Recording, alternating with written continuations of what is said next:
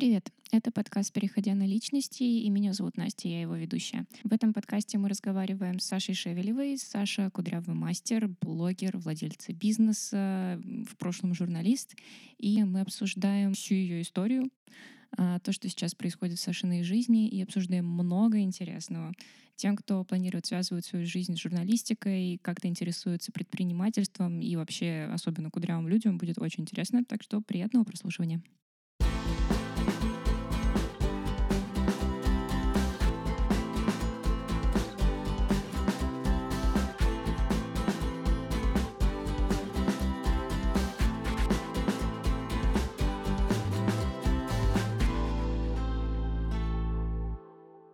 Саша, расскажи, пожалуйста, вообще про свой путь э, парикмахерский. Ты занималась этим профессионально и потом заинтересовалась стрижкой именно кудрявых волос? Ну, честно Или говоря, это я- больше от вот именно своей структуры волос пошло, что ты заинтересовалась темой правильного ухода и стрижки? честно говоря, я вообще не считаю себя до сих пор парикмахером, хотя вот уже больше двух лет это мой единственный заработок. Я стригу только кудрявых людей четыре или три раза в неделю. То есть в среднем я стригу 50 человек в месяц. Вот. Мы стрижем по два часа э, одного человека, поэтому я не могу принять больше пяти человек в день, иначе я умру. Обычный парикмахер за смену стрижет от 8 до 12 человек может постричь. Мгм. То есть это такая довольно сложная физически и эмоционально работа, Мгм. Которой можно заниматься по молодости, а ближе к 40 уже хочется лечь и умереть, потому что очень много всяких э, болезней. Начинают болеть очень сильно суставы рук. Начинает вот этот синдром теннисиста, когда у тебя болит очень сильно плечевой сустав, и все это передается. Начинаются проблемы со спиной, начинается, ну то есть у тебя просто сыпется здоровье, потому что физический труд. Да. вот. Я не знаю, как так получилось. Я все-таки считаю себя кудрявым блогером в первую очередь. Так сложилось, что с 17 года я веду телеграм-канал «Так и ходи». Мгм. Это телеграм-канал об уходе за кудрявыми волосами и вообще про кудрявых людей. Ну, в СНГ это прям особенно актуальная тема, потому что за Да. границей более представлены кудрявые шевелюры за счет, ну, наверное, афроамериканского сообщества. Да, они там гнобили. Это афроамериканское сообщество также выпрямляло и вытягивало свои волосы на протяжении последних там 200 лет. Мгм. И про кудри, про кудри они ничего хорошего сказать не могли, потому Мгм. что они э, довольно долго росли с ненавистью к собственной природе и к собственной красоте, потому что в глобальном мире вот эта их африканская красота красотой не являлась, не считалась, потому что был вот этот стандарт белокожей европейско-центричной красоты, что ты должна быть высокой, белолицей, пышногрудой желательно, с длинными блестящими волосами, как из э, рекламы шампуня Пантин Прови. И вот это вот такой образ. Помните, как выглядели там, я не знаю, топ-модели в 90-х, там Синди Кроуфорд, там э, вот эти все женщины. Они У них же- у многих, мне кажется, еще была такая прям заметно нездоровая шевелюра. То есть это были прям такие... Проблема с э, модельной внешностью в том, что тебя постоянно что-то с твоими волосами Да. делают. И после показа они, конечно же, не становятся здоровее, потому что это постоянные начесы, постоянное залачивание, это постоянное э, э, использование температур. Поэтому и актрисы, и модели, они с очень плохими волосами все. Мгм. Особенно их же еще перекрашивают постоянно туда-сюда.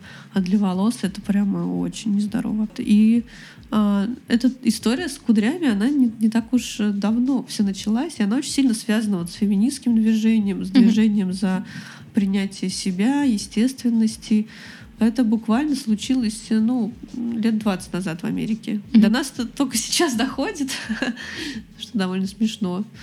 А они вот 20 лет назад начали этим интересоваться. То есть еще Мишель Обама, Опра Винфри, там женщины поколения моих, моей мамы, например, там, которым лет 60, 50, они еще все выпрямлялись, кератинились и так далее. А вот их дочери, которым там 30-20, они такие уже типа нет, мама, спасибо, я как-нибудь так похожу без вот этого вот всего. И все-таки они перегнули свою линию, потому что и Мишель Обама, и Опра Винфри сейчас ходят с кудрями. А ты как пришла к этому? У тебя был тоже вот этот вот именно период э, принятия своей текстуры волос, того, что она объективно пушистее, чем вот хотят, чтобы были парикмахеры? Честно говоря, я как-то не, никогда не видела в этом проблемы. Мгм. Да, когда меня постригли в девятом классе, 15 лет, у меня все стало дыбом. Мгм. И меня в школе начали называть Анджела Дэвис. Если кто не знает, женщина-секретарь Коммунистической партии США, Мгм. которая э, носила такой яркий афрошар и отлично себя чувствовала. Она, по-моему, даже до сих пор жива и недавно дала интервью, по-моему, в Vanity Fair. Вот. И она была в СССР символом борьбы чернокожих людей за свои права. И Со- Советский Союз даже поддерживал Анджелу Дэвис. И она даже приезжала в Россию, в СССР. Ну, потому что она была коммунисткой. Мгм. И, конечно же, Анджелу Дэвис знали. Как-то таксист меня забирал с работы, говорит, посмотрел на меня и говорит, вы, наверное, не знаете, вы слишком молоды, но была такая женщина в США, ее звали Анджела Дэвис. Я говорю, чувак, ты в Питере. Естественно, я знаю, кто такая Анджела Дэвис. А ты сама из Петербурга? Нет, я из Москвы. Ну, есть Подмосковье, но всю жизнь прожила в Москве. Почему переехала сюда? У меня молодой человек, у него аллергия на Москву. И мы поездили туда-сюда год. И потом поняли, что надо что-то делать. Ну, сейчас, кстати, снова уже грядет такая большая взаимосвязь с Москвой. Вы же открываете там новый салон. Да, мы открываем салон в Москве. Ну, придется поездить туда-сюда. Мгм. Ну, ничего страшного. Вот. Я уж привыкла к сапсанам. Нормально. Ну да. Вообще, сложно было тебе сегодня вырваться из графика сюда, чтобы записать Да подкаст? нет, сегодня же воскресенье. Я практически не работаю в воскресенье. А, ну это супер, это прям важно знать Да, не, у нас уже много мастеров. Помимо меня, семь человек, по-моему. Вот. А сейчас команда уже 11 человек. А год назад нас было двое. И, конечно, это очень странно, как все произошло. А быстро начался поток клиентов? Да, да, быстро. Ну, я же, когда переехала сюда, я работала как кудрявый мастер. Мгм. И меня, конечно же, в Питере хуже знали, чем в Москве, потому что в Москве я была таким блогером, и было очень много знакомых знакомых, которые меня знали. И когда я Мгм. начала работать именно как э, кудрявый мастер, у меня прям был поток желающих э, постричься нон-стоп. А когда я переехала в Питер, меня здесь особо никто не знал, как мастера тем более. И вот когда какая-нибудь убывающая луна или там в ретроградном Меркурии что-то написали, что стричься нельзя. У меня тоже было то же самое, когда у тебя колебания спроса на небольшом количестве клиентов. Получается, что ты сидишь как дурак, к себе никто не приходит. Ну, Мгм. то есть у тебя там полная запись, нам две-три стрижки могли в день отмениться. И это было, конечно, очень удручающе. Сейчас из-за того, что уже количество желающих постричься довольно высокое, у нас практически такого нет. Ну, сейчас на очень долго, по-моему, вперед. Вот я последний раз, когда ходила, я записывалась, кажется, ну, за месяц условно. То есть там были, конечно, еще места Сейчас до, но я за два хотела там месяца, да, сейчас принципиально на Боб, принципиально к Мише. Из-за этого. Сейчас уже на сентябрь, по-моему, закрыта запись. Уже, по-моему, заканчивается, да. А сейчас, если что, начало августа. Но мы работаем над увеличением мастеров, все уже ругаются на нас, что невозможно записаться. Но у нас небольшой салон, всего три кресла, Да. поэтому Ты тоже хотела про это Да, спросить, да, что да. у вас мастеров, в принципе, уже достаточно, и да, никто вот прям уже. не умирает. Уже, уже никто не влезет, все, максимум. А сам салон планируете увеличить? Мы еще откроем в Питере, да, конечно, и мы откроем э, салон, в котором можно краситься. М, Потому что у нас маленький салон, у нас нет зоны для колориста. Да, вот я тоже, когда искала альтернативы, то есть я в школе и в университете перепробовала, наверное, все, что только возможно с своими волосами? волосами. Да. Ну, то есть в какой-то момент я пришла к тому, что они кудрявые, за, за ними нужно более нежно ухаживать, чем когда ты просто, не знаю, красишься и периодически упрямляешься или сушишь голову, потому что они пушатся, и это страшно раздражает. Но все равно. То есть я там всякие разные цвета перепробовала. Мой фаворит это до сих пор фуксия. Вот, но да, тоже вот стоит такой вопрос, блин, а что делать? Вот у меня один раз было такое, что я сходила сначала подстричься, потом на следующий день получилось записаться в свой салон, где я все время красилась, и я там еще- их еще впоследствии учила, как их нужно потом укладывать. Ну, слава богу, нашли там диффузор, но я подумала, блин, да, вот, конечно, вот сходить и сразу все сделать, Да, да, да. не Ну, было возможности. Да, сделаем, конечно. Ну супер, отлично. То, что у вас не так много конкурентов, кстати, здесь. Есть сейчас салон про кудри, у них два салона в Питере. Мгм. Есть э, салон маленький, да, свои. Ну и есть какое-то количество частных мастеров, которые специализируются на кудрявых стрижках. Но на самом деле, чтобы прокормить одного кудрявого мастера, нужно не так уж много людей. В какой-то момент все перестают вести свои инстаграмы, потому что у тебя уже поток э, такой, что тебе ничего не нужно делать для э, рекламы и для привлечения новых людей. Мгм. Ну, то есть буквально, ну, если ты хороший мастер, я думаю, что года тебе хватит для того, чтобы твое сарафанное радио заработало. Мгм. У тебя? Сарафанный подкаст. А, Да, где-то за год ты успеваешь себе заработать репутацию, и после чего тебе, в общем-то, не нужно беспокоиться о хлебе. А Это было до того, как начался блог, или в этом было тоже его влияние какое-то? Когда я переехала в Питер и стала работать мастером, все-таки мне, по сути, нужно было с нуля начинать. Мгм. Потому что блогер это одно, а все-таки мастер это совсем другое. Нужно посмотреть, как ты работаешь. И на людей все-таки больше действует, когда он видит, там, я не знаю, его сестра, подружка, знакомая, коллега постриглась, пришла красивая, и все хотят так же, как у нее, Мгм. и начинают записываться. Вот это работает. Мгм. Вот в таких профессиях, там, как парикмахер, визажист, возможно, косметолог, личная рекомендация Мгм. человека, которого ты знаешь, она работает лучше, чем какая-то реклама, Инстаграм. Ну да, можно бесконечно тратить деньги на рекламу и на таргет, но все равно да, это самое действенное. Все-таки возвращаясь к вопросу о том, как ты решила заняться этим профессионально. Какая была твоя история? Я профессиональный журналист. Так. Я 15 лет занималась журналистикой. Но, к сожалению, как вы все прекрасно знаете, что наша профессия, она немножко схлопывается в этой стране. И с каждым месяцем э, приличных медиапроектов, в которых тебе не стыдно работать, становится все меньше. Их то объявляют иноагентами, то, значит, еще какими-то врагами народа. А вместе с тем рекламный рынок, он переориентируется на диджитал, и все меньше и меньше бюджетов у медиа, и все больше бюджета у блогеров. Мгм. Все это происходит на наших с вами глазах. Ну и, в общем-то, зарплата, она особо как бы не меняется. Вот я закончила в университет, университет в 2006 году, и если посмотреть на HeadHunter, сколько сейчас ставка журналиста или редактора, то, в принципе, с 2006 года она как бы не сильно изменилась. И это довольно удручающе, потому что Ну, с учетом, да, тебе еще пя- ты- у тебя инфляции, опыт работы 5 лет, потом у тебя опыт работы 10 лет, да, а твоя зарплата как бы она не отражает ничего, да. И поэтому люди, у которых есть какие-то амбиции, они, конечно же, вымываются из профессии. Остаются или фанатики, для которых это миссия и образ жизни, или очень э, молодые ребята, которые еще не знают, сколько можно получать денег в этом мире. Ты из-за этого решила заняться личным продвижением?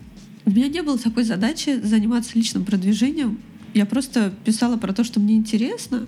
Э, И так получилось, что многим людям интересно то же самое, что и мне. Мгм. У меня не было какого-то корыстного интереса. А, Я особо не зарабатываю до сих пор на телеграм-канале, в котором сейчас около 30 тысяч подписчиков, Мгм. потому что это мой личный какой-то блог. И мне хотелось помочь людям, которые вообще для традиционных парикмахеров не существуют. Кудрявого человека для парикмахера не существует как категории. Когда- Что это за виды? Им. ну как? Они как рассуждают? Э, Я проводила как-то для московских э, парикмахеров одного салона мастер-класс. И они, когда увидели этих моделей, которые пришли к нам на стрижку, они так подходили к ним, как к единорогам, и спрашивали, а что вы так всегда ходите? И что вы не расчесываете? А что вы, и что вы не выпрямляете? То есть у них как-то эти люди не ходят к ним, они их не видят. А зачем им ходить, если они их выпрямят и э, профилируют? И происходит вот это вот, э, как в Алисе в «Стране чудес». А давай ты будешь верить в меня, а я в тебя. Разговор, да, с единорогом. Парикмахеры не верят в то, что кудрявые люди — это какая-то значимая часть статистики. Для них это какая-то погрешность, которую нужно исправить. Мгм. То есть выпрямить, расчесать. э, Ну, если ты носишь кудри, завить тебе на плойку. Мгм. Вот эти вот кукольные странные колбаски сделать. Вот. Ну, извините. Ну, так Ну, как правда. ну, так как я с 15 лет хожу по парикмахерам, для меня это каждый раз э, травма. Мгм. Для меня это реально слезы. Да, я могу быть уже взрослой, состоявшейся женщиной, я могу отдавать за стрижку 10-15 тысяч рублей, но это все равно не сказывается положительно на моем самочувствии. Я также после стрижки плачу в 35, как я э, плакала в 15. И ну, с этим что-то надо делать. Люди не должны страдать. Поэтому э, я в какой-то момент поняла, что да, я веду свой блог, да, я разбираюсь там в шампунях, в кондиционерах, но этого мало. Людям нужна хорошая стрижка. Поэтому я закончила парикмахерские курсы в Москве, которые были довольно странными. И В плане. Все это парикмахерское образование российское, оно застыло в среднем на уровне 1985 года. То есть, Ого. да, есть, конечно, там школы, ну, там, я не знаю, там Pivot Point, э, там Диметриус, Тони Гай, но люди там все равно мыслят какими-то очень э, такими странными, немножко советскими категориями. То есть, э, ну, образование у нас парикмахерское не очень в стране. Но Честно. иногда, да, тоже испытываю очень смешанные чувства, когда захожу в салон, вижу журнал с а, возможными стрижками. Вот это особенно раньше было популярно. Приходишь в любой салон, и там обязательно есть просто такие, выбираешь, листаешь, но там такой странный выбор, господи, я не понимаю, как до сих пор такое печатают. То есть там футуризм, который был актуален еще даже до матрицы. То есть это даже не такой Ну, то есть э, даже дело не в этом, а в том, что вот, к сожалению, вот и отношение к людям, про то, что если тебе человек говорит, не филируй его, да, возьми обычные ножницы, профилируй его обычными, да, вот как бы вот такой ответ на, Так, на пошли термины, в которые я уже не разбираюсь. Филировка — это истончение полотна волос с помощью специальных ножниц с такими зубчиками э, А добавочными. для чего это делается? чтобы добавить текстуры. То есть, А. если тяжелое полотно волос лежит, его как бы немножечко, можно сказать, рвут, и тогда оно лежит не как плотная тя- тяжесть, а будет, например, более мягкий слой. Мгм. Но, к сожалению, в российском парикмахерском мире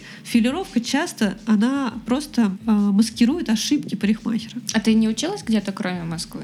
Естественно, я после того, как я эти российские курсы а, закончила, я поехала в Каир. Лорен Месси — это родоначальница этого кудрявого движения американка британского происхождения, очень крутая тетенька, которая вот уже 20 лет стрижет только кудри, э, построила на этом себе имя, создала крупнейшую марку кудрявой косметики Deva Curl, продала Мгм, ее да, в слышала. 2014 году за какие-то безумные миллионы долларов, э, пожила несколько лет на Бали в свое удовольствие, вернулась в Нью-Йорк, У меня И- тоже примерно такие розовые мечты.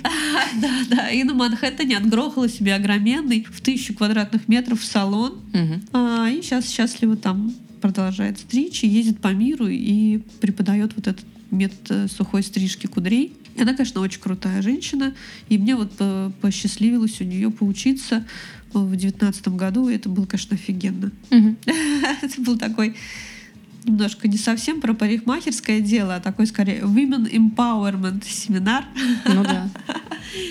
Вот. Но у них немножко такой эзотерический подход, что кудри — это дар Бога, и нефига их портить. Надо просто разобраться, как ухаживать за ними и холить, лелеять. А какие-то методы, которые работают для кудрявых волос, не могут помочь в уходе за прямыми волосами? Могут, конечно. Мгм. Ну, прежде всего, отказ от расчески, я считаю, что абсолютно полезен всем. Мгм. Потому что расческа это травматизация. В любом случае, какая бы эта расческа ни была, тенгл тизер, обычная, пластмассовая, за 100 долларов за Там можжевельниковые вот эти вот расчески, за которые 10 там- рублей. Расческа это травматизация. Э, К сожалению, в, ну, у наших предков не было возможности мыться каждый день или по мере загрязнения волос. Единственный способ избавиться от насекомых, которые жили в голове, это их вычесывать. Мгм. А сегодня у нас есть э, доступ к горячей воде. Нам не нужно использовать расческу как единственный способ э, гигиены. Мгм. Поэтому даже люди с прямыми волосами, которые отказывались от расчески, щеток и так далее, говорили о том, что я вижу, что мои волосы стали гуще. То есть это не миф, действительно. Ну, я на себе, да, это тоже прочувствовала. Я не помню, в какой момент я отказалась от расчески. Давно. Примерно тогда, когда вы начали заниматься всем этим делом. Но дошла я до вас позже. Расскажи про то, как вообще зарождался бизнес. Ну, начнем с того, что я вообще не бизнесмен. Мгм. Я работала после журналистики в разных очень хороших э, компаниях московских. Я была менеджером. Э, я работала в Яндекс Такси, я работала там э, в всяких городских медиа, в Вилледже, в Сквайре и так далее. Редактором в Квешине, была главным редактором. То есть я медиа-менеджер профессиональный. То есть я могу собрать команду Мощно. и научить всех а, делать прикольные медиапроекты. А, но я не бизнесмен. Бизнесмен — это вообще про другое. Это довольно стрёмная, честно говоря, профессия. Ну, потому что это очень рисково, и это очень разноплановая, разношерстная деятельность, в которой ты никогда не знаешь, что тебя ждет. Э, во-первых, ты должен работать всем. Сегодня ты верстаешь сайт, завтра ты СММщик, сегодня ты еще пол подмел, завтра ты разобрался в налогообложении, поругался с менеджером банка, а послезавтра э, ты э, грузчик и везешь свой гель из Крёкшина в, в Санкт-Петербург. То есть вот это индивидуальное предпринимательство, это вот, вот ты занимаешься всем. То есть, если вы когда-нибудь работали в большой компании, где есть бухгалтер, там э, офис-менеджер, который печеньки... Мануфактура и разделение труда, да. Да, то есть, э, а вот представьте, что все эти люди пропали, и теперь все эти люди — это вы. вот это и есть э, бизнес. Потом, когда вы вырастаете, да, вы уже можете нанять там СММщика, уборщицу, делегировать какие-то свои полномочия, а сперва нет. Ну, так получилось, что мне очень повезло. Я стригла, стригла, стригла в Петербурге и постригла девушку Алену, э, которая стала моим бизнес-партнером. Мы с ней задружились. И э, у нее как раз есть менеджерский опыт. Она э, руководила сетью магазинов одежды в Петербурге. И, в общем, она знает, как вот это все устроено изнутри. Плюс у нее семья предпринимательская. У нее папа был бизнесмен, мама бизнесмен. В общем, они все такие супер активные. Вот. Ее это совершенно не пугает. Там, налогообложение, да ничего страшного. Там, нанять уборщицу, сейчас наймем. Там, сделать ремонт за три недели, сейчас сделаем. Вот. А у меня каждый раз э, руки трясутся, когда я это слышу. ну, то есть, это же очень ответственно, да. До сих пор? Ну, конечно, какой-нибудь Роспотребнадзор там приходил осенью, проверял, там, что О, Господи, да, халаты, еще на этот период да, помню, да. Да, халаты, маски. Э, всякие шапочки должны были быть на волосах. То есть э, я бы, конечно, чуть не посидела, но я в этот момент была в отпуске, и Алена их встретила, и все были счастливы, и поблагодарили ее. Угу. Ну, то есть бизнес это такое дело. Мне кажется, что лучше, конечно, делать его в партнерстве, потому что когда человек делает все один, э, есть очень большой риск выгорания. Да, это правда.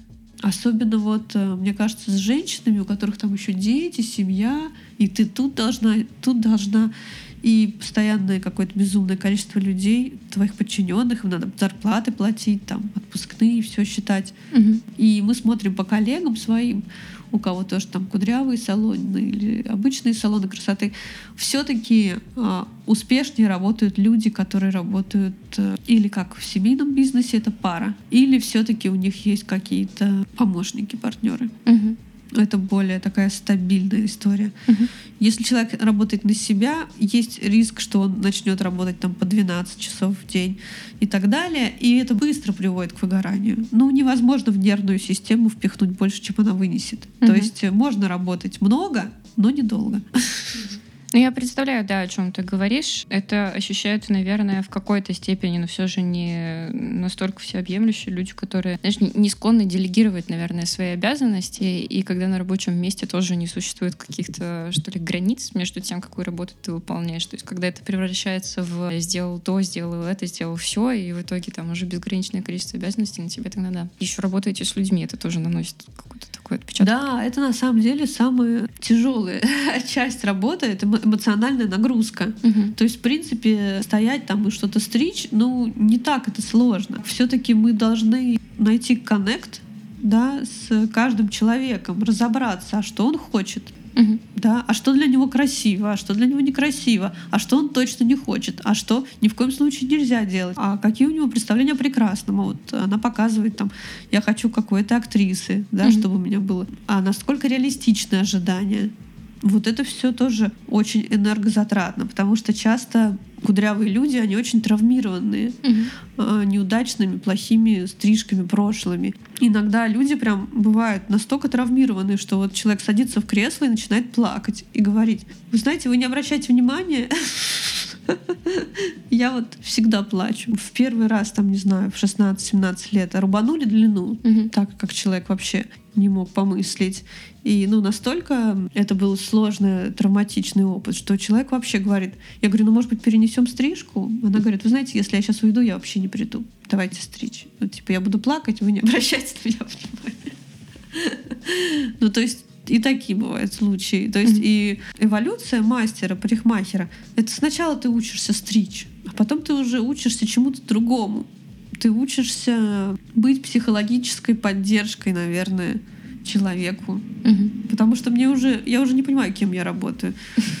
А когда я прихожу на работу, то есть мне кажется, что я коуч какой-то, или психотерапевт, или я даже не знаю, какой-то этот mindfulness ментор. ну, то есть это уже не про волосы, это уже не про э, форму волос, это mm-hmm. про что-то другое. Человек меня спрашивает, а можно? Я говорю, можно. И он уходит счастливый. Мы просто обговариваем э, каждый этап работы, что а сейчас мы будем делать так. А волосы подпрыгнут после укладки, будут выглядеть так. Но если вы переживаете, мы можем там не укладывать на диффузор, тогда они будут длиннее. То есть все равно это партнерство. Самый э, сложный клиент — это клиент, который не знает, чего он хочет. И он перекладывает ответственность на мастера за результат работы. Угу. То есть удивите меня. Сделайте на свой вкус. Это очень опасно. Потому что если вы не договорились о желаемом результате, ни один результат не будет желаемым. Да. Поэтому мы должны на берегу, до того, как я беру в руки ножницы, договориться о том, как мы видим результат. Очень-очень сложно работать с людьми. Люди непредсказуемые. Любой скандал, любая истерика выбивает мастера, ну, прямо на полдня, на целый рабочий день. Угу. То есть наша задача, чтобы человек довольный ушел. Поэтому, естественно, я сделаю все для того, чтобы выяснить, как это сделать. Угу. Потому что любой негативный исход работы, он для меня просто убийственен. Я потом лежу несколько дней, я не могу работать, я очень переживаю, там, если человек там написал, что а вот я там, у меня все плохо, все не так, форма не так. Каким бы опытным мастер не был, у него все равно будут недовольные клиенты. Это нормально. Угу. Да, вот. чисто статистически. Это всегда будет. Наш просто, наша задача минимизировать это количество и сделать так, чтобы все-таки э, человек понимал, что он получит в конце. Потому что иногда бывают просто нереалистичные ожидания. Человек приходит с полупрямыми волосами и хочет там кудри, как у меня или как у тебя. Ну, это невозможно, мы же не делаем завивку. Очень все это сложно, потому что мы же все-таки очень такая эмпатичная профессия. Угу. Почему парикмахеры так любят свою профессию? Потому что вот человек радуется, и ты радуешься, он доволен, и ты доволен.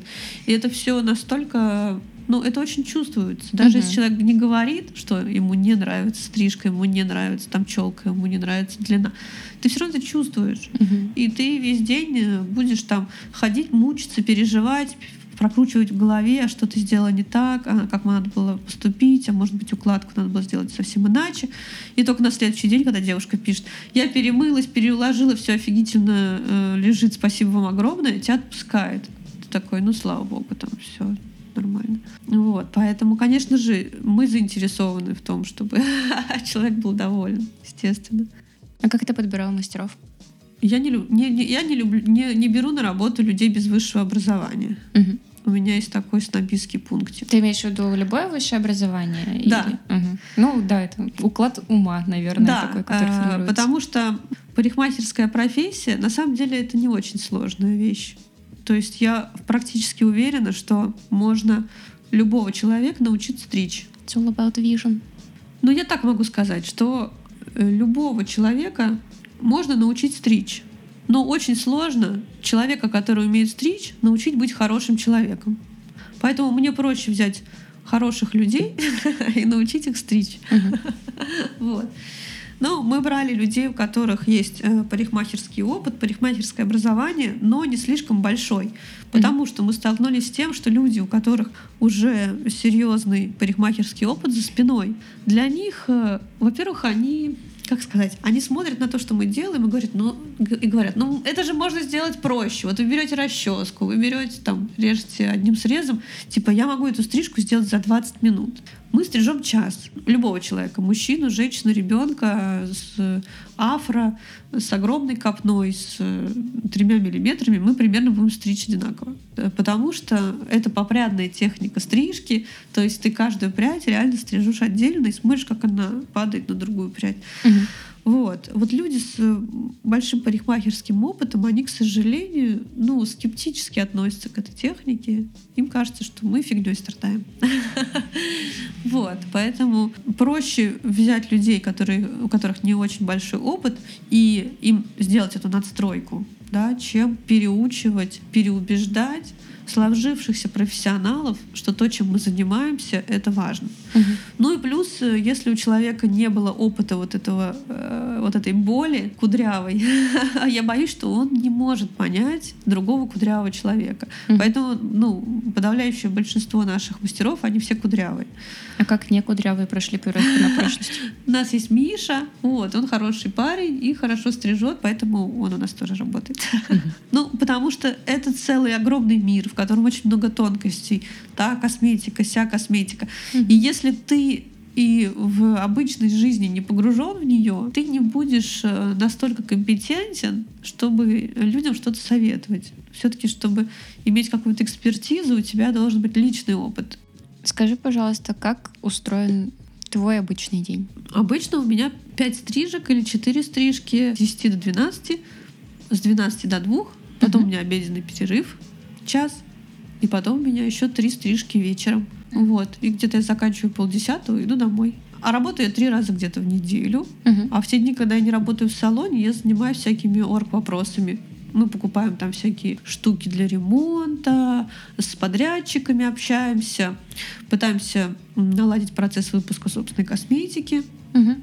Заказываем косметику из американских магазинов. Я веду свой блог. У нас есть Инстаграм, под которого мы брали человека. Э, Редактирую всякие посты. Ну, то есть э, куча работы всякого разного. Мгм. Твой Инстаграм, ты вела его сначала как свой блог, потом Мгм. переквалифицировала именно в салон. А Да. как это вообще произошло? Ну, то есть аудитория поменялась, нет? А, нет, я изначально... Это был не мой личный Инстаграм, это был Инстаграм для моих работ. Мгм. Вот. э, Я его начала вести, когда начала стричь в Москве еще 2019 году. И э, мы совсем недавно, вот э, буквально месяц назад, взяли инстаграмщика, редактора. Потому что невозможно все делать самой. Очень Ну тяжело. да, очень много контента. Да, плюс у нас очень огромное количество вопросов в директ, там по, по 200 э, вопросов в день, наверное, комментарии и так далее. Да, Но да. если ты только этим занимаешься, ты только этим занимаешься, у тебя нет Да. времени на работу. Прекрасно понимаю. Сама этим занимаюсь. А стрижешь ты сейчас зачем? Это как отдушина? Мне нравится. Мгм. Я люблю кудри, я люблю кудрявых людей. Вот. э, Мне нравится ощущение волшебства, которое с этим сопряжено, потому что ты видишь, какой лохматый человек приходит, и какой он офигительно кудрявый, с блестящими волосами уходит. И это каждый раз э, волшебство, и это абсолютный наркотик, и я не могу совсем уже без этого жить. Мне нравится. Мне нравится преображение, как люди меняются, как человек, который всю жизнь боялся сделать челку, и ходил с таким довольно выпуклым большим лбом, делает челку, и вот потом я слежу за его инстаграмом, и вот он уже не может жить без челки, потому что понимает, что насколько это его история. А что за история вообще с челками?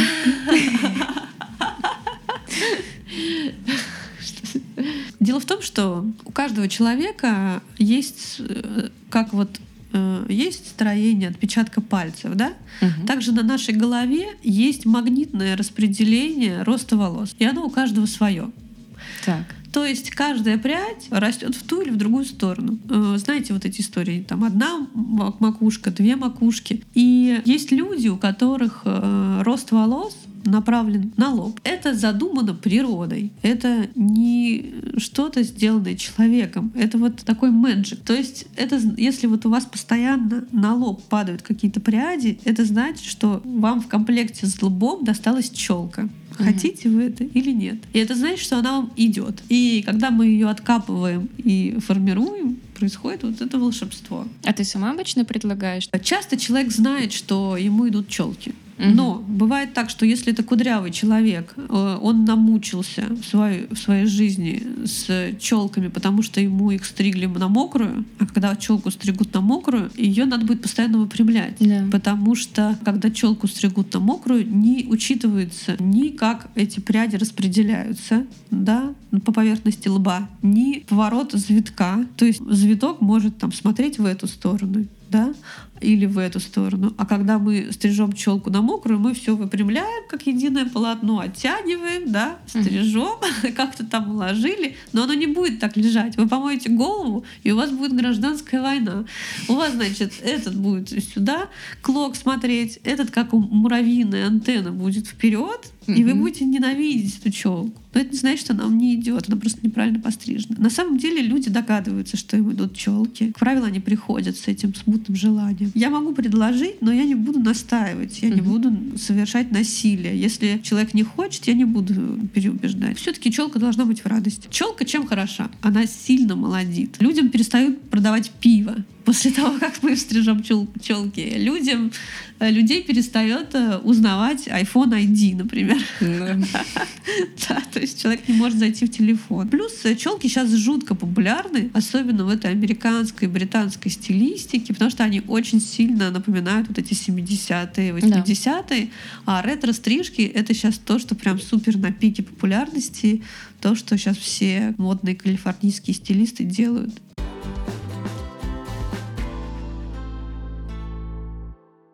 Не могу не спросить, сколько у тебя времени ушло на то, чтобы найти коннект с клиентом? Тебе это больше как скилл наработанный или из души?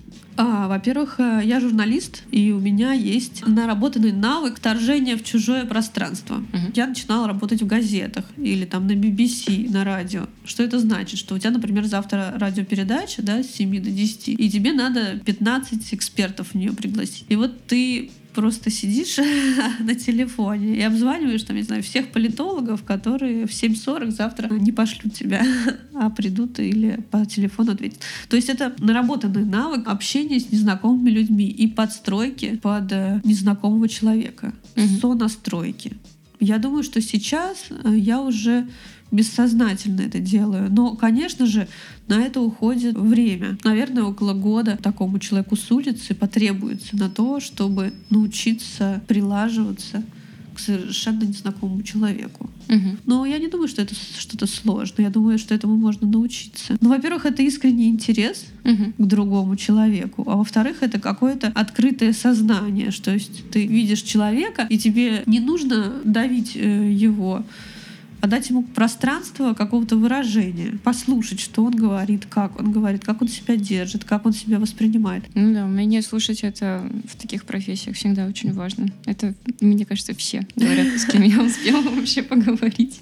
Да. Еще хотела послушать про то, как ты начала стричь людей. Кто был первым? Ну вот после того, как я приехала из Каира, я, естественно, сразу боялась э, брать деньги за стрижку. Я решила, что я сначала отработаю там бесплатно на друзья, друзей. Я написала в Фейсбуке, что вот я научилась сухой стрижке. Приходите, все, кто хочет, я буду вас бесплатно стричь. И довольно много народу записалось. И я прямо дома их всех стригла у себя в Москве. Первая пришла девушка Полина. У нее было выбрито полголовы. У нее был асимметричный боб и такой гребень, который свисал кудрявый на одну сторону. И я, конечно, офигела, потому что нас этому не учили. Вот. Но отступать было некуда.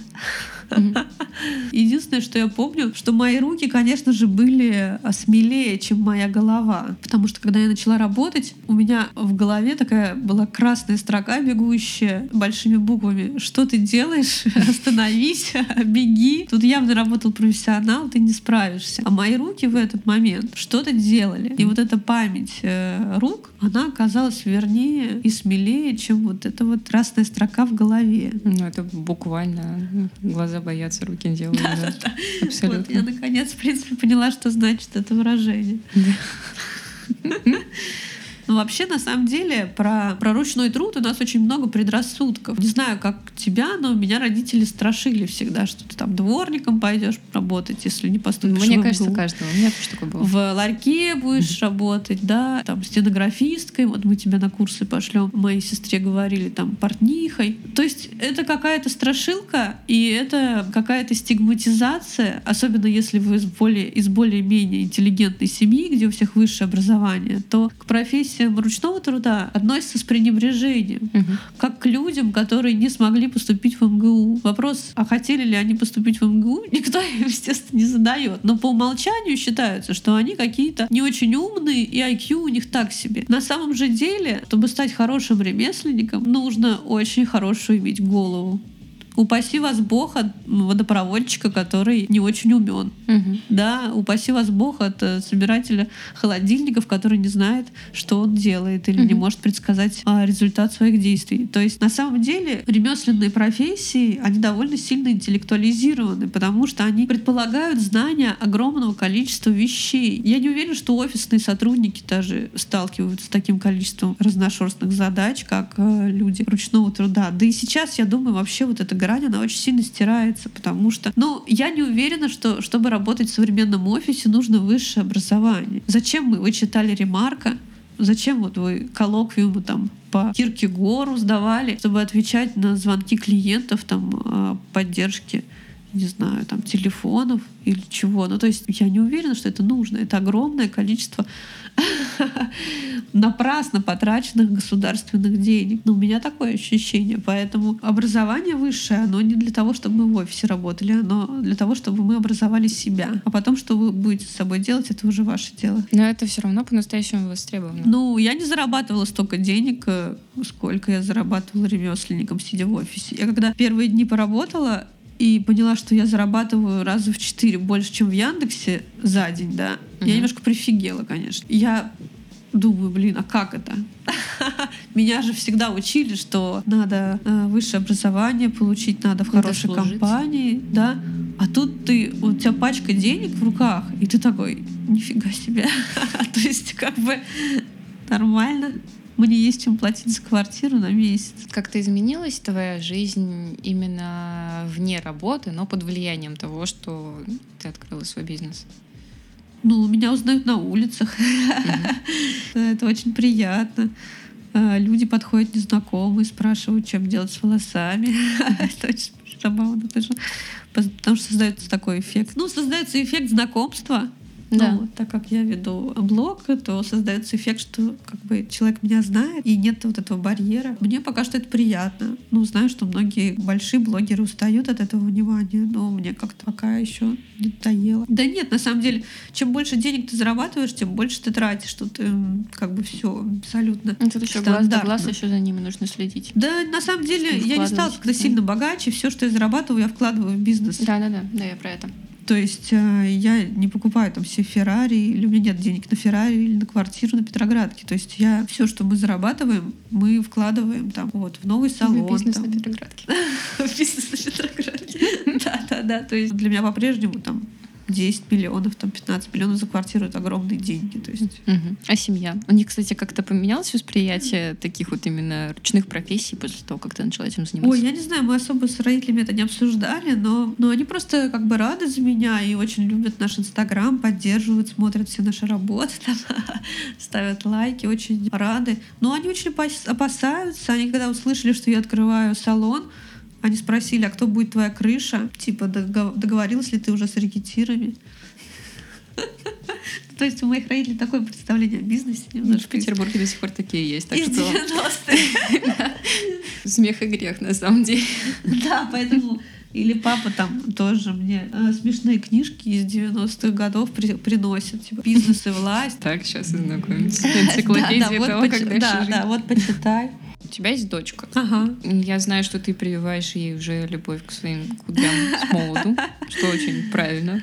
Интересно. Ну да, Не, чтобы не, не бывает желания тоже каких-то экспериментов над своими волосами? Бывает постоянно, ей 13 лет, поэтому там Ну все да. мальчики уже покрасились фиолетовый. Она тоже хотела в розовый, но она уже зеленый красилась. Честно, хотела в розовый покраситься, но все волосы, которые были покрашены в зеленый, отвалились благополучно, потому что когда вы осветляете кудрявые волосы, они так пористые и очень такие по текстуре, очень хрупкие. Да, еще мастера все удивляются. Типа, ой, как быстро краска схватилась. Это как так-то Конечно, вообще потому что случилось? они пористые очень Мгм. сильно. То есть там не нужно такое воздействие оксида, чтобы разломать этот верхний э, слой. Он и Мгм. так туда спокойно входит. Поэтому я очень э, была против того, чтобы она после этого еще красилась в розовый, поэтому мы пошли на компромисс, и мы ей просто заплели косички до груди, вот такие розовые. Она была счастлива, ей очень нравится. Ну, Как вообще относишься к ее экспериментам? Да я спокойно, мне кажется, что пусть человек радуется. Ну, мне просто жалко волосы, потому что осветленные кудри, они реально отваливаются. Я даже смотрела какой-то мастер-класс с технологом кер- керастаза, и она абсолютно честно сказала в прямом эфире, что блондинки с волосами ниже плеч — это мамонты. Что это настолько сложно сохранить длину при регулярном блондировании, Да.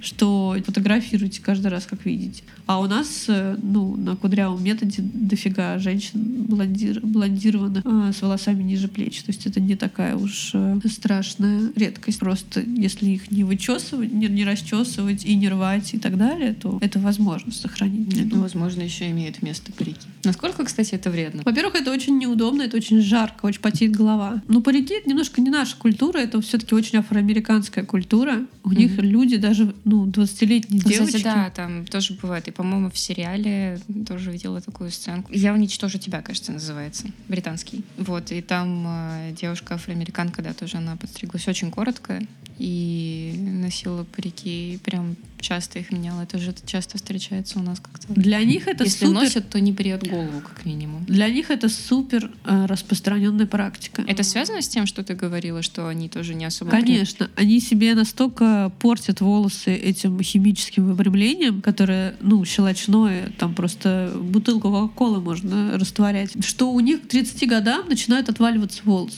Мгм. То есть отваливаться в прямом смысле. Вот она ложится спать, а утром у нее клоки волос остаются на подушке. Мгм. Поэтому у них очень распространены, распространены шиньоны и парики. Мгм. Мужчина чернокожий знает, что во время секса женщину не надо трогать за волосы.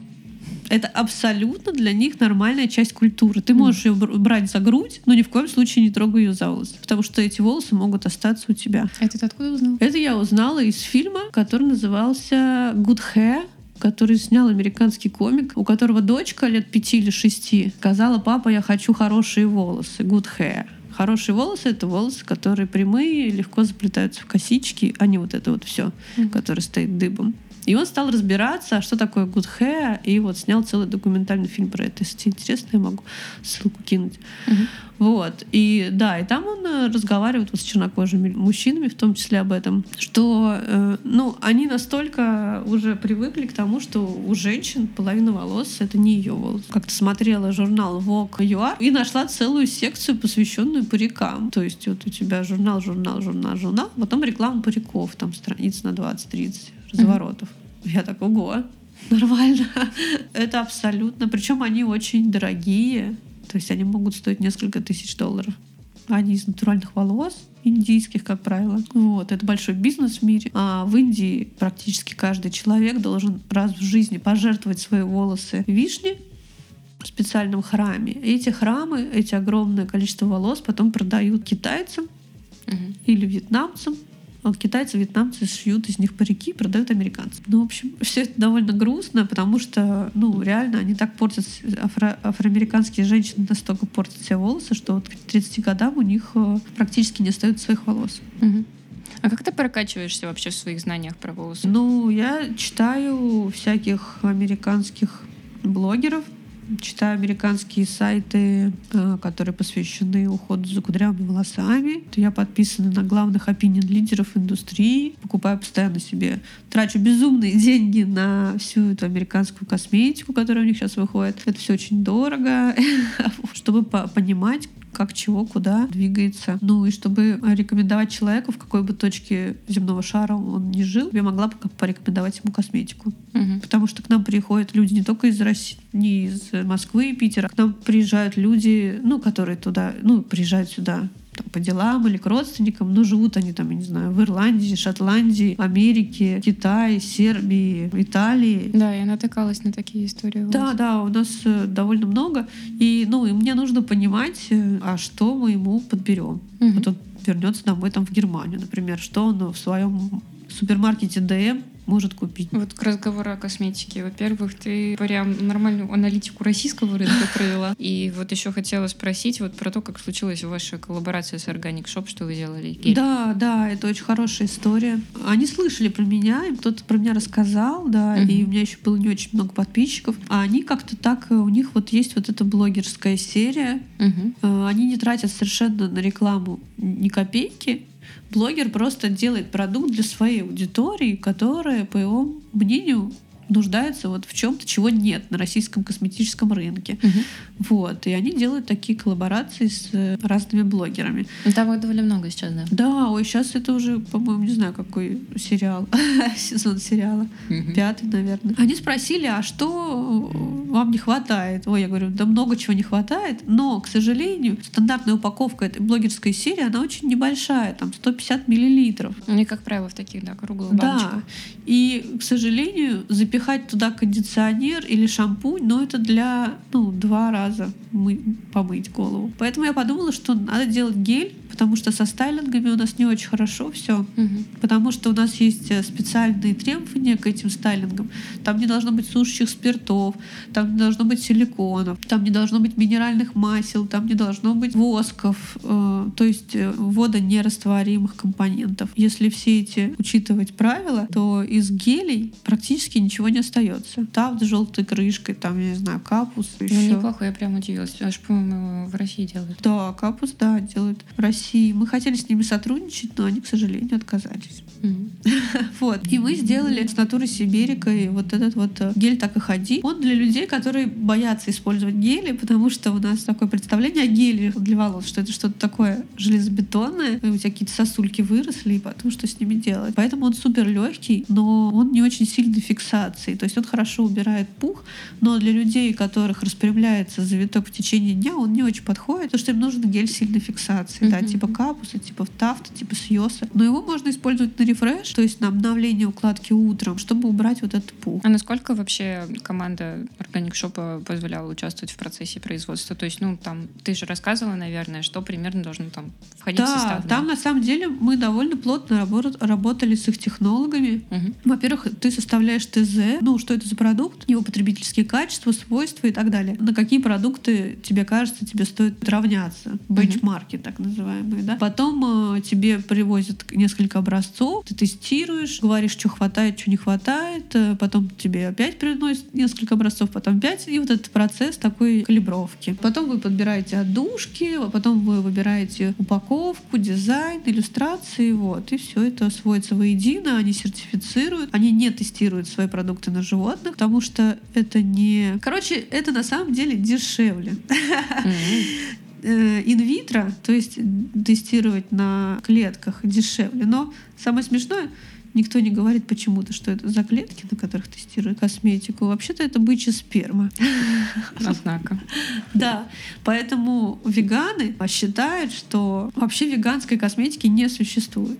Потому что, по сути, всю косметику надо тестировать. Она должна пройти токсикологические испытания, чтобы было понятно, что она не навредит живым клеткам человека. Токсикологические испытания можно проводить или на вот, клетках, или на животных кроликах там. Других вариантов нет. Поэтому э, веганы сейчас в таком странном положении. То есть, если ты жесткий веган, то ты вообще не можешь пользоваться никакой косметикой. Ни в одной стране мира. А ты сама не придерживаешься вот именно в своей жизни более этичного выбора продуктов использования, этичный выбор одежды, ну, какие-то такие штуки? Я стараюсь, но, к сожалению, вся косметика, которую мы используем, все производство косметики, это не очень экологичный процесс. Шампуни, кондиционеры, гели, все стайлинги для волос, большинство из них не биоразлагаемое. А если оно биоразлагаемое, оно не работает. То есть все сейчас очень против микропластика. Что такое микропластик? Это не растворяемый в природе компонент. А если мы говорим про гели для волос, то есть так называемые акрилаты. Mm-hmm. Это вот не биоразлагаемый компонент, который отвечает за вязкость продукта. Mm-hmm. Например, наш маникюр состоит из акрилатов. Например, э, средства для наращивания там, ресниц, э, бровей — это акрилаты. И акрилаты входят в составы всех сильно действующих гелей для волос.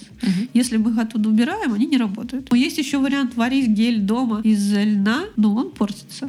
Я просто почему спросила, я как-то угу. задумалась и пришла к выводу, что, наверное, творческие люди чаще становятся приверженцами новомодных этичных движений, вегетарианства угу. и так далее, потому что они столько мусора создают в процессе своего творчества. Ну, мы стараемся минимизировать количество мусора, но все равно парикмахерские создают очень много мусора. Вот это на самом деле одна из причин, по которых мне не хотелось, чтобы у нас была колористика, потому что колористика — это аммиак, литры аммиака, которые вы сливаете в канализацию вашего города. Вы угу. себе даже не представляете, сколько аммиака сливает одна, всего лишь одна парикмахерская. То есть, э, Страшно. если мы говорим об экологичности, не красьте волосы. К сожалению, не все женщины готовы там смириться с ранней сединой, с обычной сединой, с тем воло... цветом волос, который им дала природа. Я так понимаю, к седине ты относишься максимально лояльно. Я... У вас были, по-моему, даже молоденькие клиенты. Я очень хорошо отношусь к седине, но я тут тоже не имею имею право говорить, э, пожалуйста, ходите все седые, потому что у меня у самой еще нету седины, поэтому я тут не могу сказать, как я себя буду чувствовать, когда у меня появится седина. Угу. Да, это выглядит супер красиво, супер естественно. Да,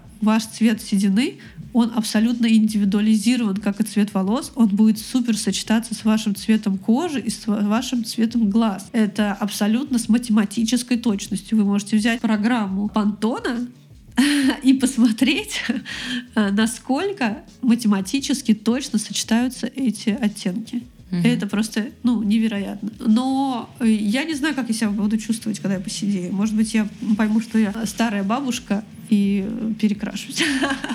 Не знаю. Но пока, э, когда я смотрю на седых э, девушек, э, женщин, потому что люди сидят в очень разных возрастах. Я проводила опрос в своем телеграм-канале, в каком возрасте вы начали сидеть. И 25% опрошенных начали сидеть в 20 лет, в 20-летнем возрасте. То ну, есть, меня тоже, да, находили в Ну, то есть это супер рано. Понимаете? То есть э, в среднем, э, в каком бы вы ни были пространстве, каждая третья женщина, которую вы видите, она седая, угу. независимо от возраста. И это супер распространенная история. И, к сожалению, мы забыли уже, как сказал мне один парикмахер, мы забыли, как красиво седина, потому что мы ее не видим в натуральном окружении. Когда к нам приходят люди э, с седыми волосами, которые э, решили отращивать свою натуральную седину, ты в таком э, приятном шоке, потому что ты, во-первых, не можешь понять, как это сделано, потому что ты думаешь, что это искусственное окрашивание. Ты не веришь, что это седина. То есть она, особенно если лицо молодое, тебе кажется, что это какое-то очень креативное окрашивание. Это тот пепельный блонд, как раз который был так популярен лет пять назад. Да. цвет алюминиевой кастрюли, которого все так добивались а, которую очень сложно получить. А, есть же такое движение Silver Sisters в Америке. Угу. Вот, это женщины, которые отращивают натуральную седину. И опять же, это связано, естественно, и с феминизмом, и с э, экологичностью, и с движением за прия- принятие себя. И я думаю, что это только будет развиваться. И несмотря на то, что Россия в этом смысле очень такая страна патриархальная, что женщина должна умереть красивой а, и молодой, даже если 99 лет. Помните, Алла Борисовна Пугачева недавно давала интервью, и она говорит, вот мне пишут в Инстаграме, что я старая. Да, я старая, но, ребята, типа, мне типа практически 80 лет, что вы хотите? Ну, то есть, как, чуваки, ну, то есть, сколько можно?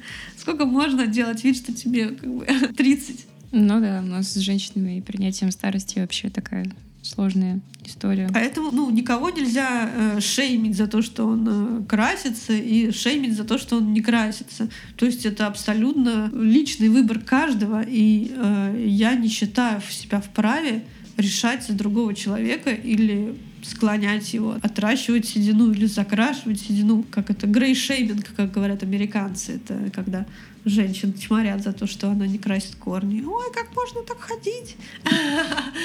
Это абсолютно личный выбор каждый. И он не связан ни с понятием об ухоженности, ни с чем. Он связан лично с человеком. Да, со своим собственным ощущением эстетики, да.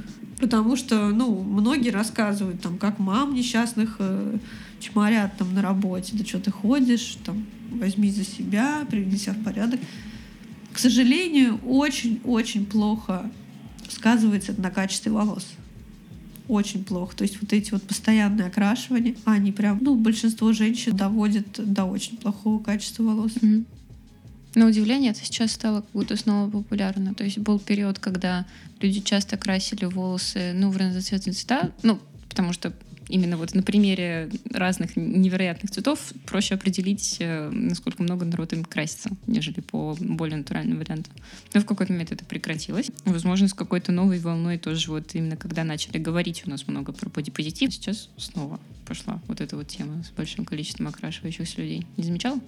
Ты имеешь в виду вот эти вот корейские окрашивания в кислотные цвета радуги? Ну, наверное, да. Может быть, это, конечно, Ты знаешь, а, я думаю, что стало. эти тренды, они не противоречат друг другу, они идут в обществе параллельно. Угу. Есть какая-то часть общества, у которой будет всегда э, модно носить туннели и татуировать всю поверхность тела. Угу. Есть э, часть людей, у которых модно, начинает быть модно отращивать седину, Mm-hmm. Я вижу все больше девушек там в метро, например, с натуральной сединой. Видно, что это ухоженные волосы, что это она не забыла покраситься. И есть количество там молодежи, тинейджеров, которые будут э, краситься в розово-лиловый, фиолетово-зеленый оранжево-красный. И будет когорта женщин, которые не представляют себя без балаяжа, эртача. И неважно, когда это было модно, в 2000 или в 2020 она так себе представляет себя. Угу. И ты ничего с этим не сделаешь. А ты ощущаешь свое влияние на самоощущение девушек по всей России? Потому что, ну, вот, я просто к чему веду, что ты начала это дело, ну, вот просто от чистого сердца, скажем так. То есть без каких-то корыстных целей начала заниматься и вещать фульку, скажем так, то, чем ты горишь, то, что тебе нравится. Но по итогу получилось так, что ты открываешь салон, то есть ты как бы лично уже видишь людей, которые, ну вот, пользуются каким-то твоими, твоим опытом отчасти, то есть теми знаниями, которые ты получила. Потом ты еще начинаешь обучать людей, которые со всей России приезжают, и дальше тоже вот это транслируют. Есть, да, ну, да, мы сейчас этим плотно занимаемся, потому что даже в городах миллионников не везде есть кудрявый мастер, угу. не говоря уже там про большую часть России, то это, конечно, нужно с этим что-то делать. Я уже не говорю там про Киргизию, Казахстан. В Украине сейчас это начинается нравится история. Там есть сейчас какое-то количество кудрявых мастеров, но тоже это такая капля в море. Ну что значит, я не знаю, там на весь Киев там 2-3 кудрявых мастера или там рынка еще не существует. Mm-hmm. То есть нас по-прежнему еще никто не видит, никто не слышит. То есть по-прежнему кудрявые, ну, большие марки косметические не считают нужным принимать во внимание наши потребности. То есть по-прежнему это какие-то маленькие экологические марки, какие-то сподвижники, какие-то... Но это, опять же, не мейнстрим. То есть очень-очень еще далеки мы от того, чтобы кудрявая э, вот эта наша история стала мейнстримом. Но мне иногда говорят, Саш, ну вы же понимаете, что типа то, что происходит сейчас, что это мода на кудри, типа на 70% типа ваша заслуга. Я говорю, ну, я не знаю, на сколько процентов, но если кому-то бы стало легче жить от того, что я делаю, я очень счастлива, потому что, понимаете, вот э, иногда я прихожу на работу, ко мне приходит человек бонифаций, у которого абсолютный шар. Uh-huh. Да, там у меня есть такая клиентка, девочка лет 15, она стрижется раз в год. И я понимаю, что кроме меня в этом городе ее не может постричь ни один человек. Ни один человек не сможет, кроме меня, рассказать ей, что делать с ее волосами. Угу. Потому что те мастера, к которым она ходила, ей говорили, ее маме, зачем вы мучаете ребенка, давайте пострижем ее под 2 сантиметра. Потому что мы не знаем, что с этим делать. Потому что у нее на голове растет фалинок. Абсолютный, плотный, абсолютно очень густой и очень тонкий при этом волос, который настолько путаются, что мама ей просто э, выстригает по мере сваливания куски на затылке. И когда я понимаю, что вот я прихожу на работу, и я могу этого ребенка там распутать, увлажнить, постричь, я считаю, что как бы все, я э, прожила не зря, потому что в мои 15 лет у меня не было такого человека. Меняешь мир, считаю, Ну, как бы, э, ну, тут еще такой момент, что когда это тема становится модная, да, получается, что это уже не совсем для кудрявых людей история, а получается, что люди с там, с чуть-чуть волнистыми волосами или даже с совсем прямыми волосами, они тоже думают, что вот этот кудрявый метод позволит им получить там супер кудри. Но mm-hmm. это так и они приходят э, и там к нам на стрижки, на консультации мы никого не разворачиваем, всех стрижем, но все-таки кудрявый вот этот метод, он был э, рассчитан прежде всего на кудрявых людей. И это надо вспомнить. Какие у тебя любимые клиенты? Э, очень кудрявые клиенты, которых никто, кроме меня, не пострижет. Вот так вот. Просто в городе довольно много парикмахеров, которые могут постричь людей с волнистыми волосами. И когда я целый день стрижу волнисто-волосых людей, у меня создается впечатление, что я немножко не свою работу делаю. Я могу постричь афро-человека с любым типом завитка. И мне кажется, что каждый должен заниматься своим делом. Вот. Поэтому, конечно же, я лю- люблю стричь людей с афро, люблю стричь людей с кудрями, совершенно разными, которые будут оценить. вот, а не кто приходит там как на аттракцион. удивите меня. Хочется как бы помогать именно тем людям, которым это необходимо. Угу. Ты много путешествуешь? Ну, сейчас не очень. Но да, стараюсь. Я вот надеюсь сейчас съездить сейчас в Дубай на очередной кудрявый симпозиум, угу. если получится. Ну, конечно же, надо и в Америку съездить. И... Ну, в общем, все эти кудрявые мастера, они, конечно, живут очень далеко. Хочется именно вот путешествовать сейчас как-то событийно. Угу. То есть не просто ты приехал и смотришь на Эйфелеву башню, а именно по какому-то событию, по какой-то причине. Угу. Мне кажется, вот это самый интересный тип э, туризма. Но я имею в виду, что да, то есть сейчас э, стало модно или вот на мероприятия какие-то путешествовать, потому что столько всего интересного, конечно, делается, даже вот несмотря на то, что там сейчас ковид, это стало меньше, угу. но все равно. Ну, то есть как бы все красивые картинки уже можно посмотреть в интернете, а сейчас ездят в основном за. Просто на самом деле у тебя совершенно другое создается впечатление о стране, о людях, когда ты э, да, еще и коннект, едешь какой-то. Да. Я бы ни в коем случае, наверное, никогда бы в жизни не подумала, что мне понравится в Каире. Для меня Каир это что-то вообще страшное, где там ходят всякие люди с песями головами. Но когда мы приехали в Каир в девятнадцатом году на этот кудрявый мастер-класс, э, это огромный город, 14 миллионов, но он супер культурный, они все очень образованные. Там девушки, с которыми мы ходили на этот мастер-класс, большинство из них с очень хорошим образованием. Там они магистратуру ездят в Берлине там делать, например, да, потом возвращаются. Угу. У них очень хороший уровень английского. В среднем у египтян, ну, по крайней мере, вот у городских, с которыми мы общались, у них уровень английского намного лучше, чем у среднестатистического россиянина. Вот. Меня это поразило, конечно. При mm-hmm. этом они супер религиозные, но женщины у них довольно активные. Mm-hmm. Они образованные, они водят автомобили, они открывают бизнесы. То есть они не такие, как там в других частях арабского мира. Угу. Вот это для меня было открытием, например. Да, звучит очень круто на самом деле. А по России удается путешествовать? Да. Ну вот я была за это лето в Выборге, в Великом Новгороде, в Шерегеше была зимой. Ты, как правило, для души? Да, ну так, как получается, отдыхать. Но уровень сервиса и цивилизованности, конечно, очень вырос. И к нам приезжают мастера из регионов. И у меня сначала было, конечно, немножечко такое, как я как из Москвы, немножко снобское отношение. Скепсис типа там Кади, да, что там вообще может быть. Но на самом деле все это глупости и действительно какая-то стереотипность, потому что там люди в Саратове там, или в Самаре сегодня могут жить не хуже, чем в Москве, в Питере потому что страна очень разнообразная. Там люди в том же самом Выборге, у них довольно симпатично и уютно. вот. Мы в Великом Новгороде, прекрасные рестораны и все такое. Ну, то есть уже нет такого сильного разрыва в уровне комфорта, уровня жизни, как это было, не знаю, еще лет 5-10 назад. Воодушевляет. Расскажи, пожалуйста, еще э, на продвижении салона, как ты сказался, твой журналистский опыт. Ну, конечно, конечно. Журналисты же очень ленивые люди. Естественно, им проще написать человеку, которого они знают, чем тому, кому, чем звонить кому-то, кого они не знают.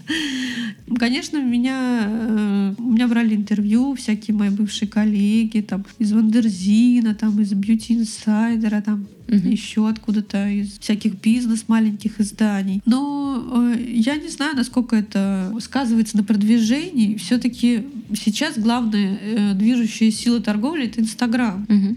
То есть э, и старый млад и школьники, и пионеры, и пенсионеры, они все сидят в Инстаграме. Ну, мне казалось, что Инстаграм — это такое место, ну, такое студенческое, а выяснилось, что нет. Что сейчас уже Инстаграм — это, ну, всероссийская главная социальная сеть. Ты думаешь, это сейчас тоже актуально с тем, какие обороты набирает, ну, скажем, ТикТок? Для людей моего возраста, мне кажется, ТикТок сложноват. Очень много картинок на единицу времени. Я не могу, у меня перегружается визуальная память.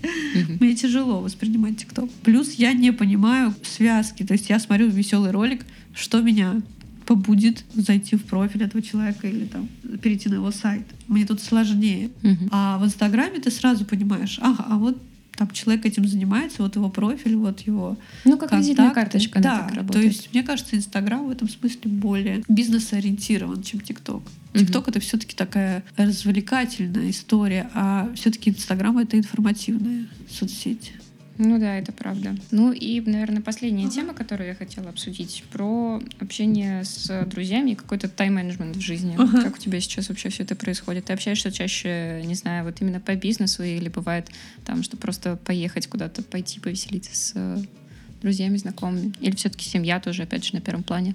Ну, э, так получилось, что вот Алена, с которой мы бизнес-партнеры, угу. мы с ней как-то так очень сильно сдружились, и тут очень сложно понять, где рабочее, а где уже личное. Угу. И иногда мы даже из-за этого ссоримся, в том смысле, что она говорит, типа, что ты мне пишешь по выходным, у меня выходной. А я говорю, ну я же тебе пишу, потому что я тебя в баню приглашаю, как бы, а не потому что ты мне зарплату не перечислила.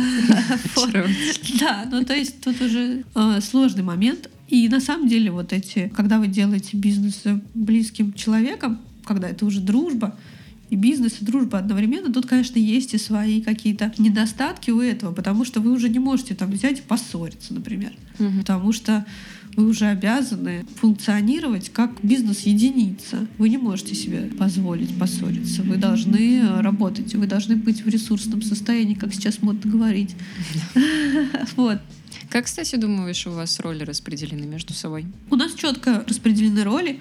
Я отвечаю за обучение мастеров, угу. за качество и за маркетинг. Угу. Она отвечает за бизнес-процессы, за финансы, безопасность. Нам проще, то есть мы не залезаем на чужую территорию. Угу. Каждый знает, э, кто что делает. Мы пользуемся всякими планировщиками задач, там всякие Trello, Note, поэтому примерно все это прозрачно. Угу. А в остальном с какими людьми общаешься? Это тоже как-то связаны люди с профессией? Ну, вот просто получается так или нет? Я по-прежнему очень плохо себя самоидентифицирую как э, бьюти-специалиста, угу. потому что я считаю, что наша кудрявая индустрия, она немножечко все-таки в стороне от парикмахеров как таковых, потому что у нас все-таки такой мирок обособленный. Да, конечно, это часть парикмахерской сферы, но у меня не так много общего с человеком, который работает там, не знаю, в салоне рядом с моим домом, потому что я не уверена, что мы с ним даже на одном языке говорим. Угу у нас слишком много, даже терминология у нас немножко разная. Он не, наверняка не слышал про косметику, на которой я работаю, ему нужно будет очень много объяснять. Поэтому я стараюсь создавать наше собственное комьюнити кудрявых мастеров. То есть у нас есть чаты, где мы обсуждаем стрижки, спрашиваем советы, э, обсуждаем средства косметические, как работают в связке с разными другими косметическими средствами. То есть стараюсь э, эту среду профессиональную для себя сама создать потому что ее, по сути, в России не существует. Угу. А без вот этого профессионального общения очень сложно. Когда я работала на себя как частный мастер, я столкнулась с тем, что это тупиковая ветвь. Угу. Сейчас же очень модно уходить из салонов и работать на себя. Да, это классно, в этом много свободы, но в этом есть и недостатки. Ты не понимаешь, как тебе развиваться в профессии, угу. потому что клиент может приходить за одной и той же стрижкой на протяжении 10 лет. И он тебе уже не скажет, хорошая эта стрижка, плохая. Мужчины вообще очень интересно. Они вот выбирают какого-то мастера и ходят к нему там на протяжении десятилетий. Угу. И даже если он его плохо стрижет, он будет к нему ходить. Ну, потому что это чувак Вася, это мой кореш, я к нему хожу, он мне нравится. Да? То есть это вопрос уже не о качестве работы, о личном комфорте общения с человеком. Потому что э, выбор другого специалиста связан с эмоциональными затратами, на которые ты не готов. Я, например, там, хожу к одному гинекологу или стоматологу там, или косметологу. Он у тебя один, и наверное, можно найти лучше и дешевле, но я не хочу этим заниматься. Так же и здесь. Вот у тебя есть один парикмахер, он, может быть, и не очень хорошо тебя стрижет, но ты не хочешь это менять. Ты уже знаешь, как у него жену зовут, собаку. Это твой эмоциональный комфорт. Угу. Почему не взлетели эти сервисы, которые предлагали уберизацию бьюти-рынка? Помните, была такая история? Был сервис, который предлагал тебе маникюр надо вызвать, там, укладку сделать. Они все не взлетели потому что каждый раз к тебе приезжал новый человек. Мгм. Это супер некомфортно. А У меня одна и та же уборщица да, на протяжении двух лет. Я готова ей платить больше, но я не хочу каждую неделю иметь дело с новым человеком. Мне это некомфортно. И я думаю, что вот этот э, рынок клиентоориентированности, он как раз э, вот про эти личные отношения, и он сильно завязан на человека. Поэтому я не верю, что парикмахеров за- заменят роботы. Водители такси заменят роботы. И по делу. Автопилоты, да. И это им по делам. Мне абсолютно их не жалко, потому что они очень часто ведут себя не очень хорошо. Но парикмахера не заменит робот. А ты сейчас занимаешься чем-то, кроме кудрявых волос во всех смыслах и формах? Ой, я иногда пишу, веду свой блог, хожу на всякие литературные мастер-классы иногда. Ты еще говорила, что ты бегаешь. Нет, я уже больше не бегаю. Я на батуте иногда прыгаю. Круто. А бегать, я поняла, что в этом какая-то странная история, потому что я и так целый день стою на ногах, Мгм. они у меня так напряжены, а потом я еще бегаю и чувствую, что в этом как-то что-то не то. Поэтому нет, я больше не бегаю. Сама ходила или семьей? Сама. Не, меня никто не поддерживает. Тася сказала, нет, спасибо. Нет, это просто жесткая такая акробатика. Я просто недавно наткнулась на такой новый вид фитнеса. Ну, не знаю, конечно, сколько новый, но там, в общем, есть вот этот маленький батут. Перед ним ставится какая-то еще перекладина, и ты держишься за эту перекладину и просто в каких-то феноменальных темпах прыгаешь на этом всем тоже там какие-то упражнения проделаешь. Я думаю, господи, как потно никогда в жизни. Ну. И я ищу, ищу, я сейчас буду что-нибудь новое искать с июня. Ой, А с йога, сентября. пилатес, вот это вот все. Ну, йогой, да, я занимаюсь, но тоже так, э, случай к случаю. Да. Надо Ну, комью- комьюнити, комьюнити. Мгм. Есть ли что-то, что ты хотела бы сказать своим слушателям, которые ну, вот как-то не задумывались про профессию парикмахера? Есть ли что-то, чему тебя она научила, что, как ты думаешь, люди не очень знают или понимают или осознают? Ой, это очень хорошая профессия. Это очень хорошая профессия. Вот говорят, что журналистика — это профессия, в которой ты результат своей, своей работы практически не чувствуешь. У тебя Почему? нет... Ну, ты что-то написал, кто-то прочитал или не прочитал. Изменилось что-то в мире от того, что ты написал? Непонятно. Мгм. А в парикмахерском деле ты сразу же видишь результат своего труда. И это очень благодарная профессия. То есть человек сразу доволен, у него пол- получше настроение, он себя чувствует бодрым, активным, энергичным, он супер благодарен, и это прям передается сразу же. И это очень э, круто. Но это, конечно же, работа для экстравертов. Если вы не очень любите людей, не надо туда идти. То есть это постоянное, постоянное общение с человеком. Если вам не интересны люди, не идите в парикмахерское дело, это не для вас. Она на самом деле довольно высокооплачиваемая. Просто тут тоже надо понимать, что больше всего зарабатывают в парикмахерском деле колористы. Мгм. Потому что, ну, что сколько может стоить стрижка? Ну, там, не знаю, две тысячи, ну, три тысячи, ну, пять тысяч, ну, семь тысяч, наверное, если вы какой-то очень крутой э, человек с именем. Окрашивание может стоить 10 тысяч, 15, 20, да, и это, я не говорю про Москву, то есть такие же цены в Питере Да. вполне мо- возможно, да, сложное окрашивание может стоить 15-20 тысяч. Понятно, что они поэтому, большинство людей, особенно амбициозных, нацеленных на заработок, они идут в колористику. Стрижка считается типа, ну а что там, что там сложного, да, то есть там как-то постриг, и пошел. Главное там покрасить. Но на самом деле нет. Э, В стрижках тоже существуют там свои школы. Я приверженец Видал Сосудовской школы. Мгм. Это британский парикмахер. Видал Сосуд, который в 60-х приобрел себе имя с помощью того, что он у Баухауса позаимствовал вот эту систему разных геометрических форм, Мгм. их комбинацию, и переложил это все на дизайн стрижки. И Ого. он очень круто все это придумал, потому что он как раз э, отказался от филировки и делал упор на то, что человек должен... У человека должна быть нормальная стрижка без каких-либо дополнительных манипуляций, типа укладок. Потому что до 60-х годов, если вы смотрели фильм, там, талантливая миссис Мейзел, как ее, да? Да, удивительный миссис Мейзел. Вы помните, что они там все э, спали на бегудях? Да, это там, по-моему, и в поколении ее самой, да, ее матери. там Причем сценка э, проснуться надо было раньше мужа, чтобы тебя муж в этих бегудях не увидел. И как бы вот эта история, она абсолютно вот так вот женщины жили действительно до 60-х годов, до Видал Сосуна. Потому что изначально твои волосы недостаточно хороши. Мгм. Потому что э, с твоими волосами нужно обязательно что-то сделать, как-то их закрутить, как-то их перенаправить, чтобы они прилично лежали. Вот это довольно жесткое и сильное мучение, от которого видал сосуд женщин избавил. Плюс э, он э, стал вот эти делать короткие стрижки, которые более удобны для работающих женщин, которые не надо там укладывать по три часа каждый день. То есть это бобы, это всякие там пятиточные короткие стрижки, которые выглядели очень современно в 60-е. Ну, кстати, до сих пор выглядит хорошо. Не, очень хорошая профессия, но ей сложно заниматься долго. То есть надо куда-то расти. Мгм. Надо или там обучать кого-то, или открывать свой маленький салон, ну как-то свою усложнять свою деятельность. А какой дальше путь ты видишь? Ну, для себя. Ну, я думаю, что мы еще в Питере откроем один салон. Вот. А потом, наверное, я буду больше концентрироваться на обучении Мгм. и меньше на непосредственном менеджменте. Потому что менеджмент э, Постепенно делегировать. можно, да, как-то постепенно делегировать. То есть э, лучше заниматься тем, э, что кроме вас никто не сделает. Мгм.